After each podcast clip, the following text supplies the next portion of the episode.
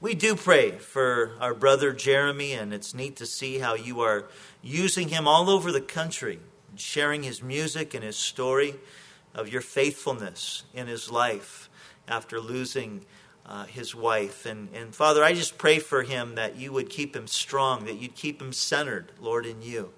That you would keep him, Lord, in that place of, of just um, being shielded from the temptations that, that are out there and in the realm in, in which he uh, is involved in and, in traveling around and playing music. And God, I, I play, pray that you would anoint him, that you would bless him, that you would just um, allow him to be used radically, Lord, for you, that his message would be clear and strong.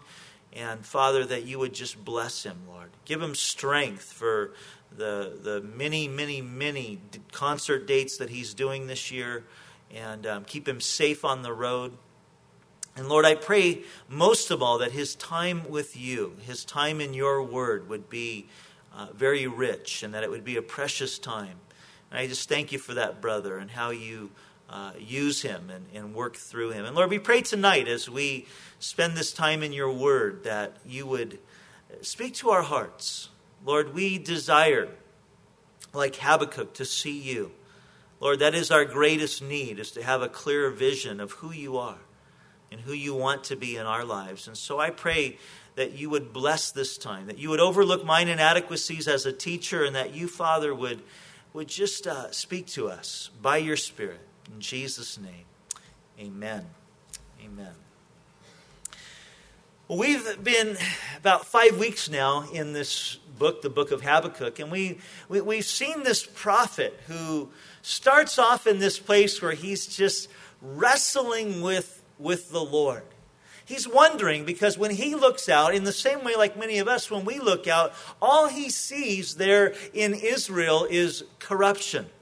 All he sees is, is people who have forsaken God and who have gotten caught up in, in all kinds of just wickedness and immorality, and it, and it grieves his heart. And there's a sense inside of him where he just feels like, Lord, you've got to do something. This can't go on. And Lord, you, you need to judge these people.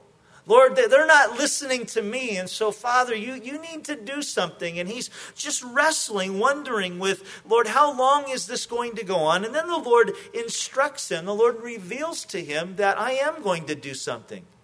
In fact, Habakkuk, I, am working already behind the scenes, and what I'm doing is I'm going to bring the Chaldeans or the Babylonians down, and they're, they're going to be my instruments, they're going to be my tools to judge the people of God. And then Habakkuk really starts wrestling. He's like, wait a second, you can't use them to judge us because they're worse than we are. Lord, that doesn't make sense. How, how are you, you know, why are you going to do that? How are you going to do that? And, and, that's kind of chapter one. He's wrestling. And then in chapter two, he, he comes to this place where he is still just wrestling within his heart, but he does the right thing. He, he goes into the tower, the prayer tower, to watch and to wait concerning what the Lord might say to him. And what God reveals to him is basically this in chapter 2 Yes, I'm going to judge the, the, the, people of Israel using the Babylonians, using the Chaldeans. But, Habakkuk, don't be alarmed because the, the Babylonians, they're going to fall as well. They're going to get their due. They might be my instruments now with my people, but, but they're going to be brought down because of their pride. And I'm aware of their immorality. I'm aware of their, their wickedness, and it's not going to go unjudged. And that's kind of the message that, that God gives to him there in chapter 2. And what he basically says to him, it's a pivotal verse in chapter 2 and verse 4. He, the Lord says to Habakkuk, Understand this, Habakkuk, the just shall live by faith. I don't want you living by sight. I don't want you living by your emotions. I don't want you living by, by what you can see based upon what I'm doing, but I want you to live by faith. I want you to trust me. I want you to cling to me. And so in chapter 2, he ends up waiting and watching, and he gets a clear glimpse, an idea of what God is going to do. And then here in chapter 3, he's going to end up worshiping. He's going to end up just, just proclaiming the goodness of the Lord. So let's begin here in verse 1. It says, A prayer of Habakkuk the prophet at Shigionoth O Lord, I have heard your speech, and, I, and was afraid. He heard the words that God was going to do to Babylon, and basically it, it, he says, Man, it, it terrified me. I heard your speech, and I was afraid. O Lord, revive your work in the midst of the years. In the midst of the years, make it known. In wrath, remember mercy. Now, when he says, Oh Lord, revive your work in the midst of the years, eh, literally that can be translated, Lord, let your work live. Let it live. What you are planning, let it be done. And basically, it is what Habakkuk is saying here. He's saying, Lord, okay, you do what, what you see is best. Go ahead, Lord. If you want to use the Babylonians, okay, I, I'm not going to wrestle with that anymore. Fine. Go ahead. Let your work live, Lord. Do what you think is best. But then he says this, but remember mercy. Remember mercy. Lord, you can use the Babylonians to judge us, but be merciful. The word mercy most of you know this, but if you don't, write it down. It means not getting what we do deserve. Not getting what we do deserve. All of us deserved judgment. All of us deserved hell because of our sin. But we've been given mercy.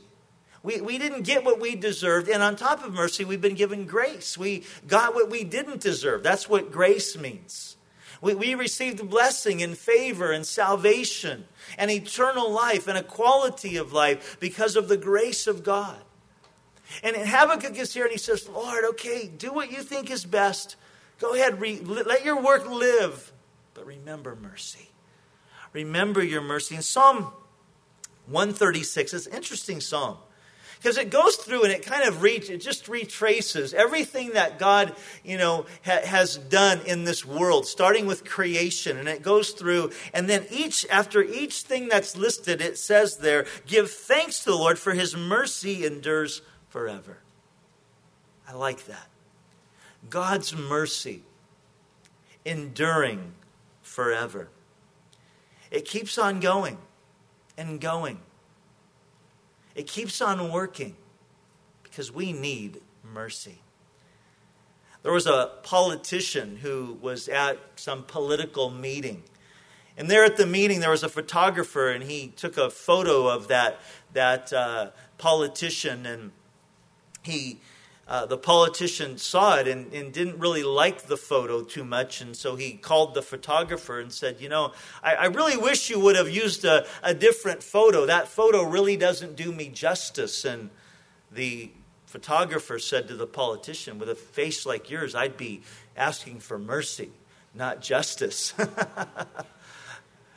there was a lady during the, the reign of Napoleon whose husband was convicted of treason and he was sentenced to be killed. And she came to Napoleon on the day of his execution, and she came just begging, Please, Emperor, please, I beg you, have mercy on my husband. And Napoleon said, Your husband has been guilty of committing treason. He deserves to die. And she said to him, Sir, I didn't ask for justice, I asked for mercy. And you know what? None of us want to come before God and ask for justice. Lord, I want justice. Be just with me. We, we don't want that, believe me. But we want to ask for mercy. And the Bible tells us that his mercies are new every morning.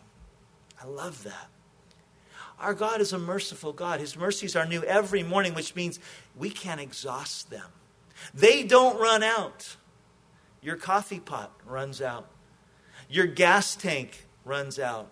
Your cupboards run out of food. But the mercy of God does not run out. It's new every single morning. It just keeps flowing. It just keeps flowing. It just keeps flowing. His mercies for our lives. And I don't know about you, but I, I need a whole new batch of mercy each and every day. Because, oh, our flesh, we falter our flesh, we, we, we fall, we sin. And if God was going to just be just with us, oh, we would be in trouble. But he poured out his justice upon his son when he died on the cross for us so that he could now pour out his mercy on us. Mercies that are new every single morning, a new batch, and we can rejoice in that tonight. God's mercies are new and they're fresh. And so Habakkuk says, Okay, Lord, let your will be done. Do what you need to do. Do what you think is best. Bring in the Babylonians to judge us, but remember mercy. Be merciful upon us. Verse 3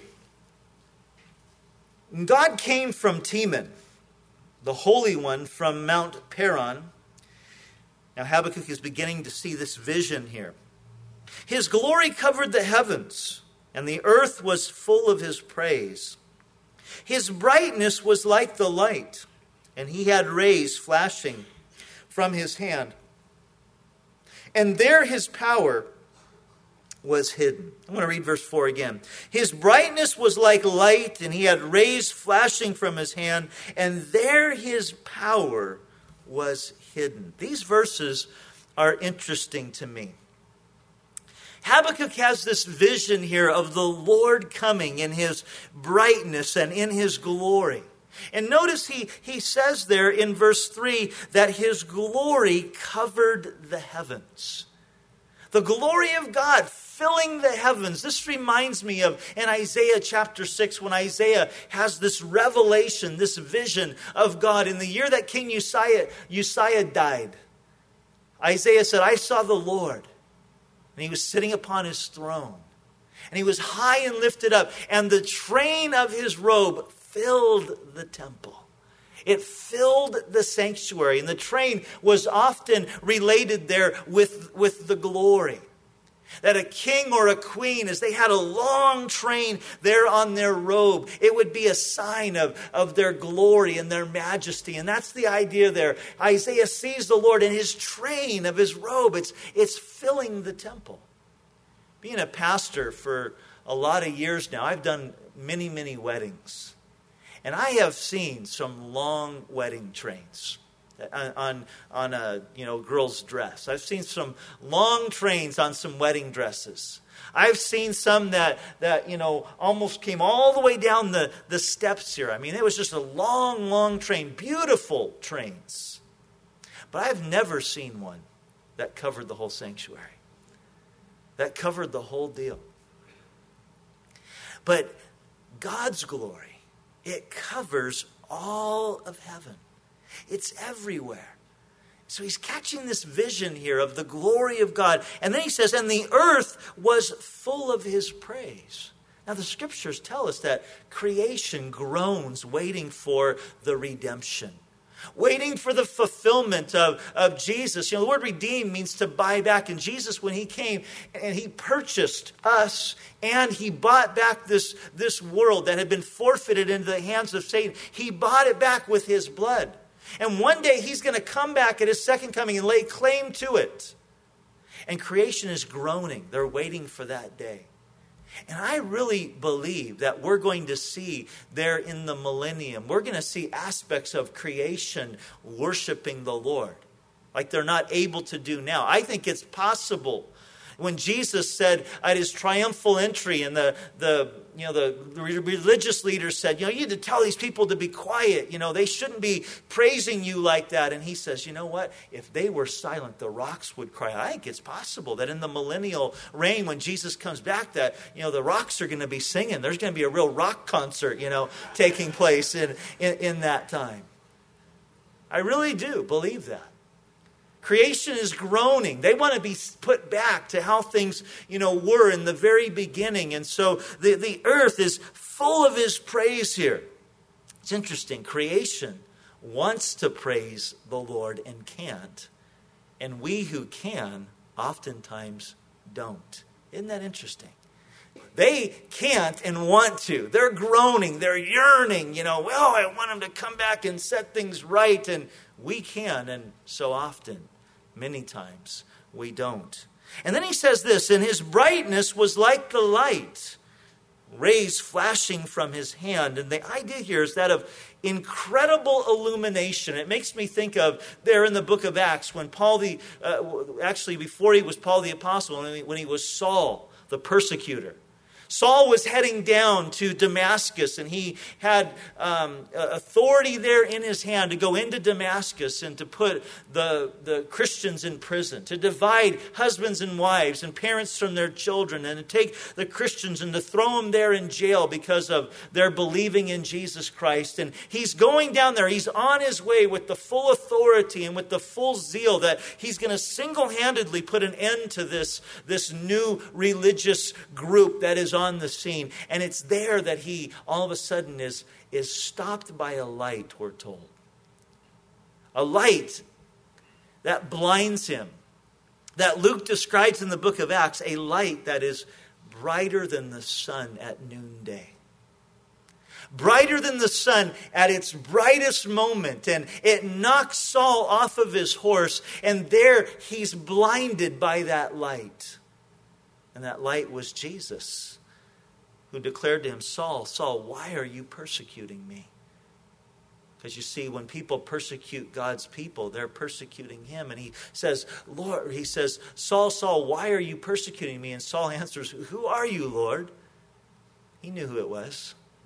And what do you want me to do? And there he sees this, this light brighter than the sun at noonday. But, but I want you to notice the last part of verse 4. He's talking there about the brightness of his light and rays flashing from his hand. But he says this But there his power was hidden. He sees the Lord coming back and he sees his light, he sees his glory, but his power is hidden. Paul or Saul saw the light, but his power was hidden. And I think this shows us just how powerful God is, how incredible God is. Saul sees a light that is brighter than the noonday sun. And yet, there's a brightness, there's a glory, but there's an absence of power. The power is hidden. Moses goes up on Mount Sinai. He asks to see God's glory, and the, the Lord says, You know, you can't see my glory and live, but I'll allow my backside. I'll let you see an aspect of my glory, Moses, to pass by you. And Moses comes down from that experience, and his face is all aglow because of that experience. But the power, the power of God was hidden. I think in one sense it's like the sun.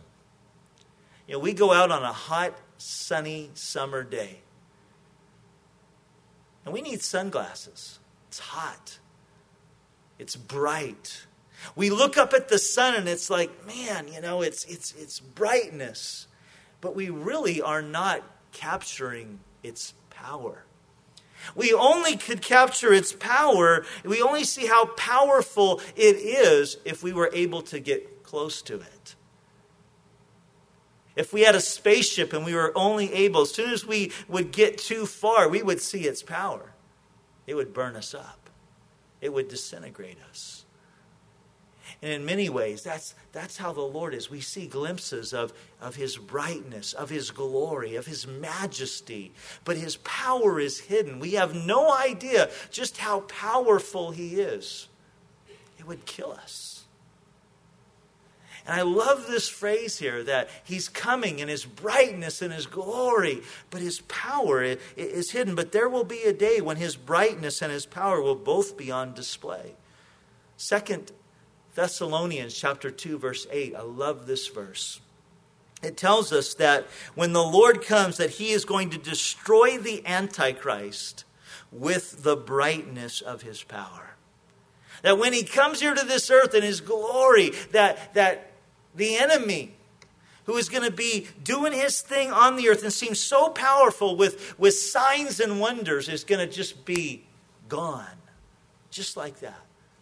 I was thinking about this last week that, you know, it's not going to be a Lord of the Rings type of, you know, situation when the Lord comes back. It's not going to be this great big battle and, you know, guys fighting it all out and, you know, people falling off of buildings or ca- castles and all of this. It's not going to be like that. The Lord is just going to come, and in the brightness of his glory, the enemy is going to be destroyed. It's going to be that simple. Now, here's the beauty in all of this, though.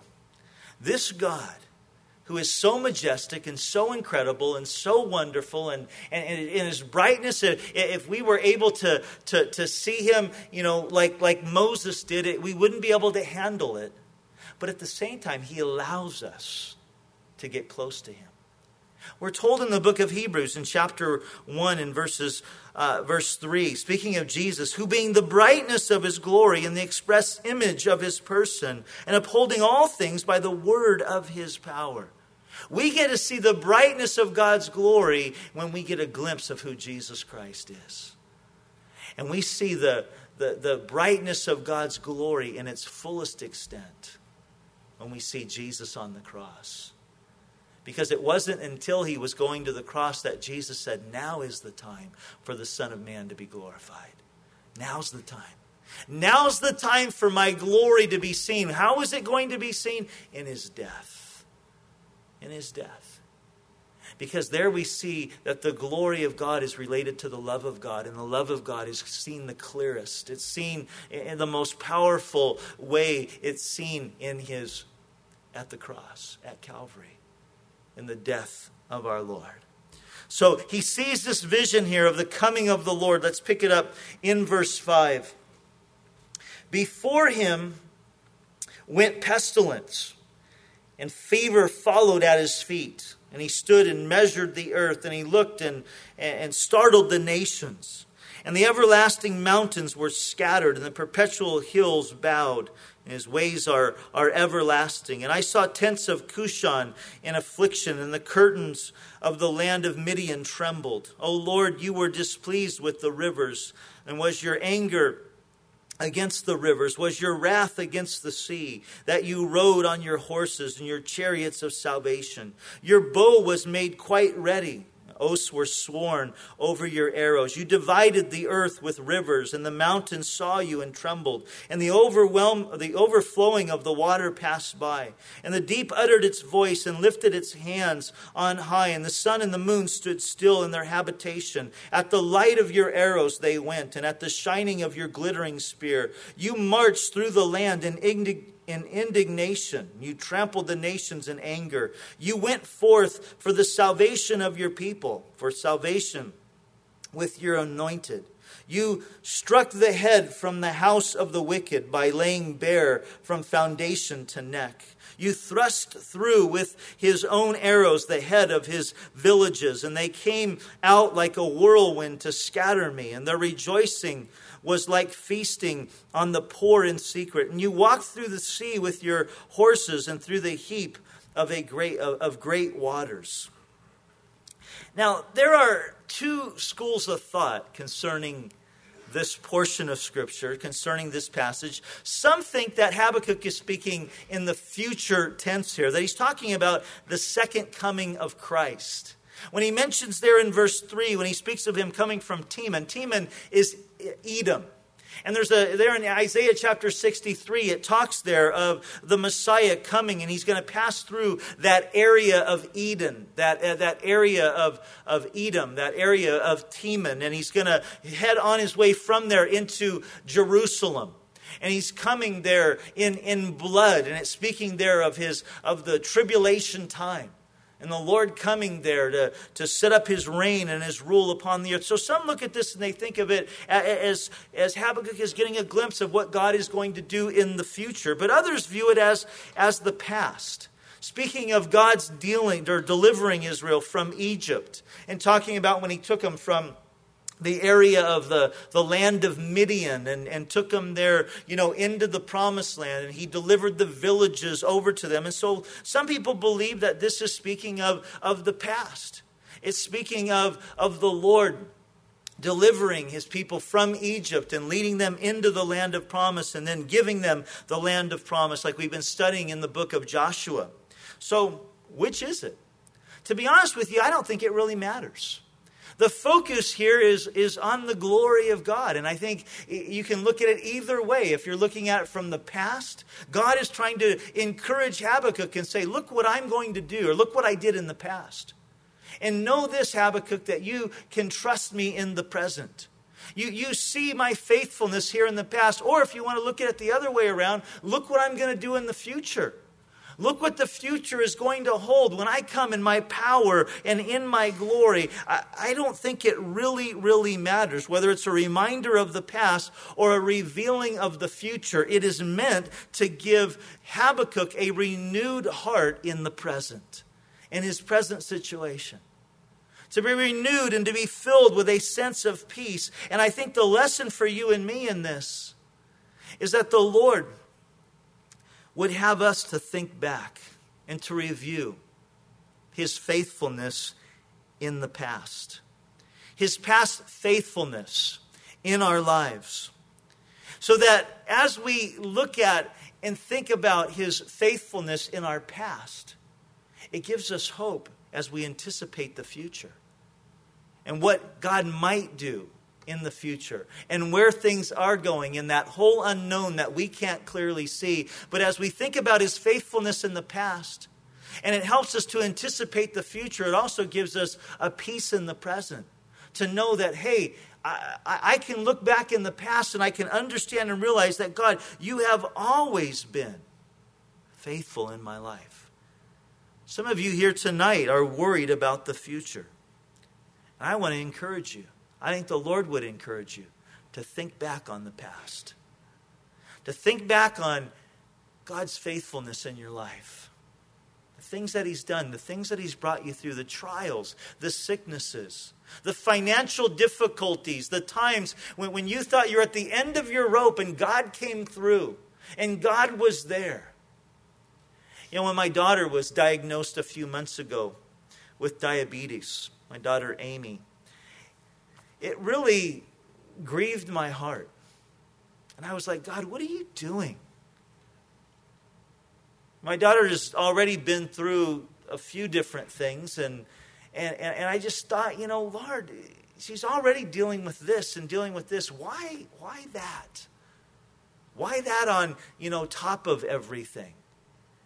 But as I sat there and I thought about her and I thought about the Lord and just what He's done in, in our lives, you know what? Through every single situation, He's been so faithful.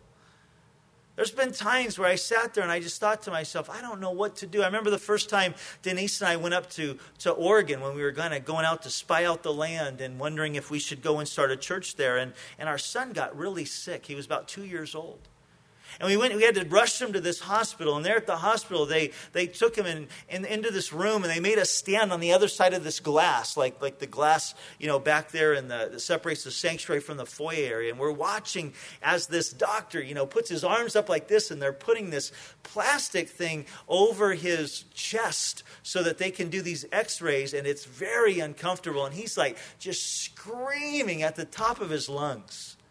I'm wondering, I mean, he was really having a tough time breathing, had this horrific, you know, allergic reaction. I'm sitting there and I'm thinking, you know, oh my gosh, is he going to die? And he's looking at us in the mirror, you know, when this doctor's doing this, like, how could you let this guy do this to me? You know, and I'm, my, my heart's just dying, you know, as he's got this look on his face, like, you know, like, you betrayed me, Dad, you know, type of a thing.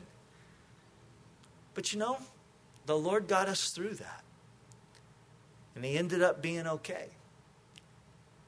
And there's situations like that. Too many to, to mention, too many to go through in my life, in your life, where you've seen the faithfulness of God. And God has taken you through those things. And the Lord would say, as you look out at your future and you think, man, I just, I'm, I'm worried, I'm scared, I'm frustrated, the Lord would say, look back. Look back and remember what I've done how I've carried you. In the times when you felt like you couldn't even walk, you couldn't even take another step, and I was there to carry you. In the times when you were afraid, that I was there to meet you. Some of you, you're in a place, though, when you look back at your past, your BC days, before you came to Christ, it, it it's very disheartening because of your past. And, and you struggle sometimes with that. And the enemy loves to use it. And, and he loves to come and say, you know, you are, you're such a failure. and you're still holding on to this and you're still dealing with that and, and, and, you're you look back on your past and, and you wonder is there any hope and the lord would say to you tonight look what i've already done look what i've already done look at what i've already done in your life i remember years ago talking with a young gal in our church who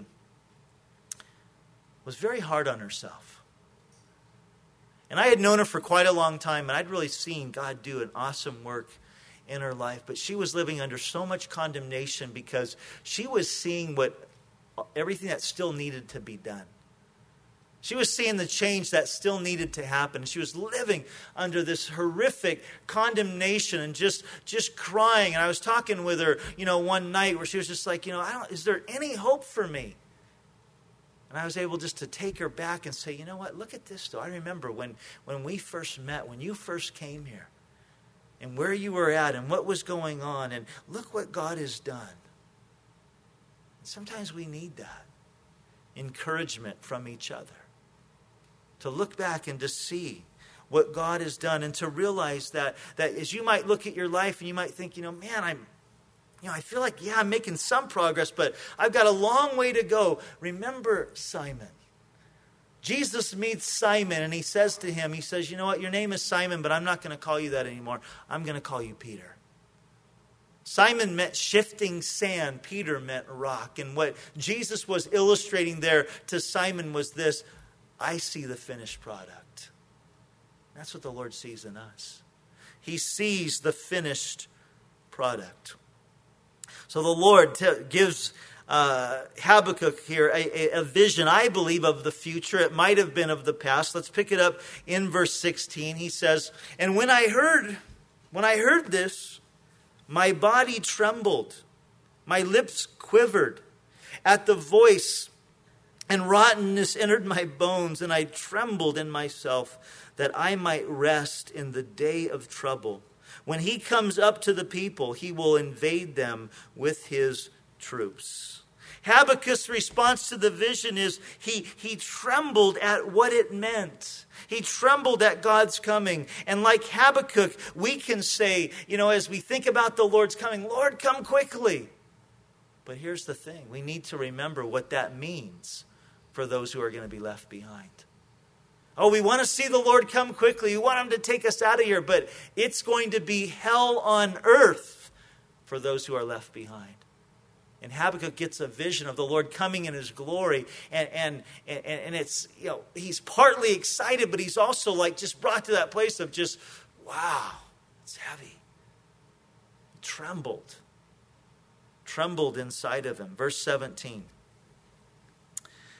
And through the fig, or though the fig tree may not blossom, nor the fruit be on the vines, and though the labor of the olive tree may fail, and the fields yield no, no food, though the flock may be cut off from the fold, and there be no herd in the stalls, yet I will rejoice in the Lord, and I will joy in the God of my salvation. I love this. Habakkuk says, Look, it doesn't matter how bad things might get. Lord, I know that you are on the throne, and I am going to praise you. And this is so key. And I need you to hear this. We're going to be done in just a minute. It doesn't matter how bad things might get, the Lord is on the throne. He is still God. Remember the children of Israel in Exodus chapter 15? They come to the Red Sea. And God does this incredible miracle. Parts the Red Sea, allows them to go through. And they march right on through and they're going through the waters. And I love how it's depicted in the, you know, Prince of Egypt where the, you know, big fish is swimming through. I love that. And, and I, I can just see these guys walking through just going, wow, this is amazing. You know, and they're going through and they get to the other side. Here comes Pharaoh. They can do it, we can do it. And they start, you know, going right on through, and the Lord has the waters fall down upon them. And what happens? On the other side of the Red Sea, they start singing, they start dancing, they start praising. Miriam writes this great song, and Moses and Miriam, they're leading the, the, the congregation in worship. But here's the deal what were they doing on the other side of the Red Sea? They were complaining, They were about ready to kill Moses. What have you done? You've led us into this boxed in area. And it's great that they were praising God at the Red Sea, but they should have been praising Him on the other side. On the other side. It's easy to praise God when He brings you through the Red Sea. But we need to praise Him when we're on the other side. When we're in the midst of the valley of the shadow of death like Job declared, though he slay me, in Job chapter 13, I'll still trust him.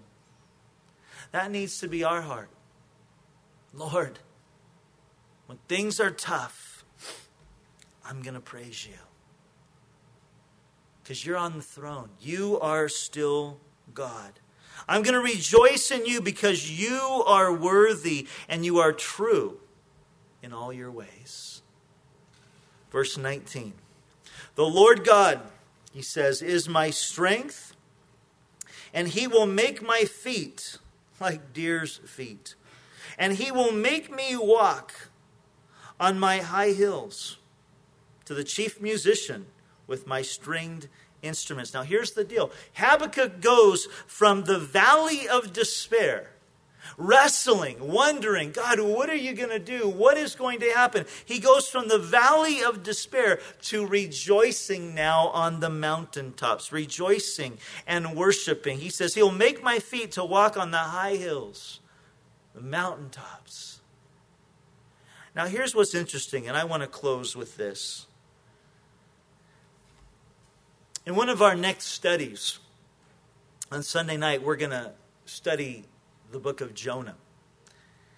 And most people think of Jonah, great, Jonah and the whale, or the big fish.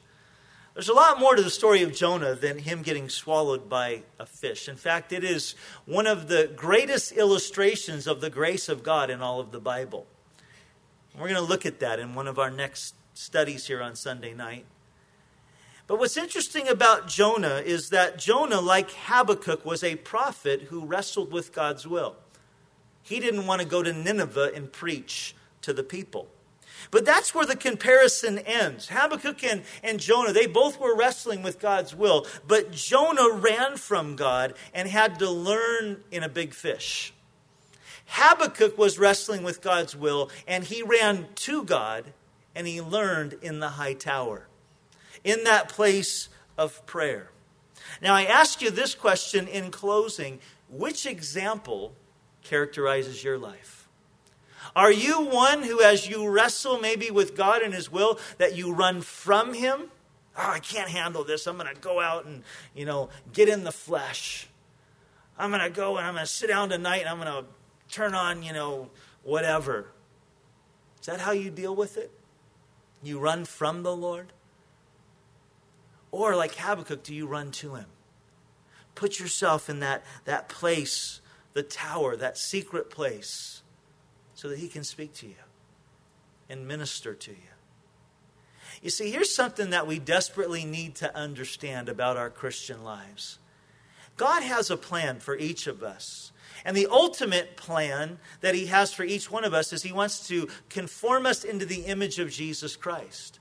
And he will do that through a series of, of trials and difficulties that, that he will allow us to go through. And I like to characterize or think of those trials like an open door. Excuse me, or a doorway that we have to pass through. And we all have our doorways that we come to. Now, you can do one of two things when you come to the doorway. You can go through it, and see what God wants to teach you and see what He wants to reveal to you about Himself in that time. You can be like David in the midst of, of, of there when Goliath was in the valley there of Elah. That what does it say? We read there in 1 Samuel that David did. He ran at Goliath, and I love that. And you can run at your door. Okay, here it comes, God, and I'm going to go through it and see what you want to do. Or you can run from it. But here's the thing God loves you so much, He'll let you run from it. But you are going to come back to that door again in one way or another. You're going to come back to that door in one form or another because God's desire, His heart, is I want to do a work in your life. And for me to do this work in your life, for me to deal with your pride, for me to deal with your selfishness, for me to deal with this area of your life that really needs to change, you've got to pass through this door. And so you run and you think, I made it, I escaped. And a year later, a month later, you come back, oh, it's a different door, but it's the same type of situation.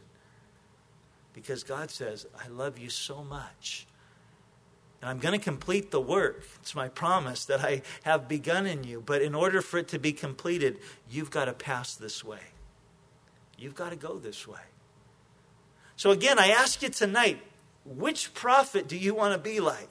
Jonah, who ran from the Lord and had to learn in a big fish. You can learn the hard way, in other words. Or Habakkuk, who ran to the Lord, put himself there in the tower, in the secret place, and said, Okay, I'm going to set myself in this place. I'm going to have my pen and paper in hand so that I can write the vision that God would say to me. Because I want to be a man that lives by faith. And so, Lord, I'm looking to you. I'm running to you. I'm clinging to you. I want to be like Habakkuk. And hear this prophet because he does run to the Lord. Jonah runs away and gets an illustration of God's grace. And, and, and even at the end of the book, you kind of get the idea he still hasn't got it, he still doesn't quite understand it. God's been showing him grace all the way through. Habakkuk runs to the Lord, and what does he get? He gets a vision of God's glory. And it's so amazing and it's so powerful that he says, Man, it, it makes me just want to tremble in a good sense. Maybe the Lord wants to reveal his glory to you as you run to him. As you put yourself there in that place, possibly even tonight as we wait upon him.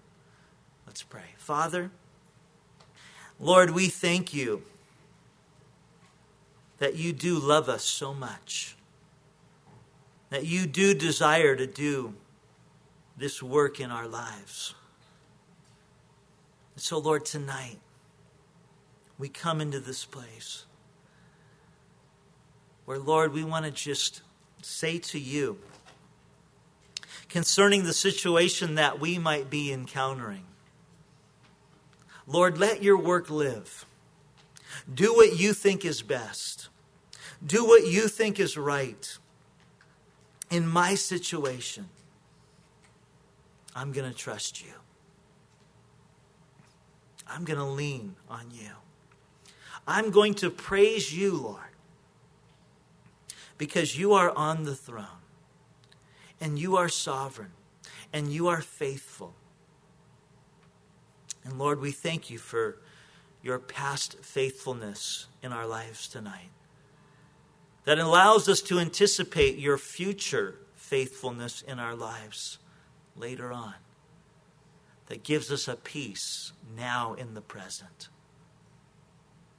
And Lord, it's with that in mind tonight that we want to just lift up our hearts and lift up our hands and lift up our voices and just declare, Lord, that you are King and you are God. In Jesus' name, amen.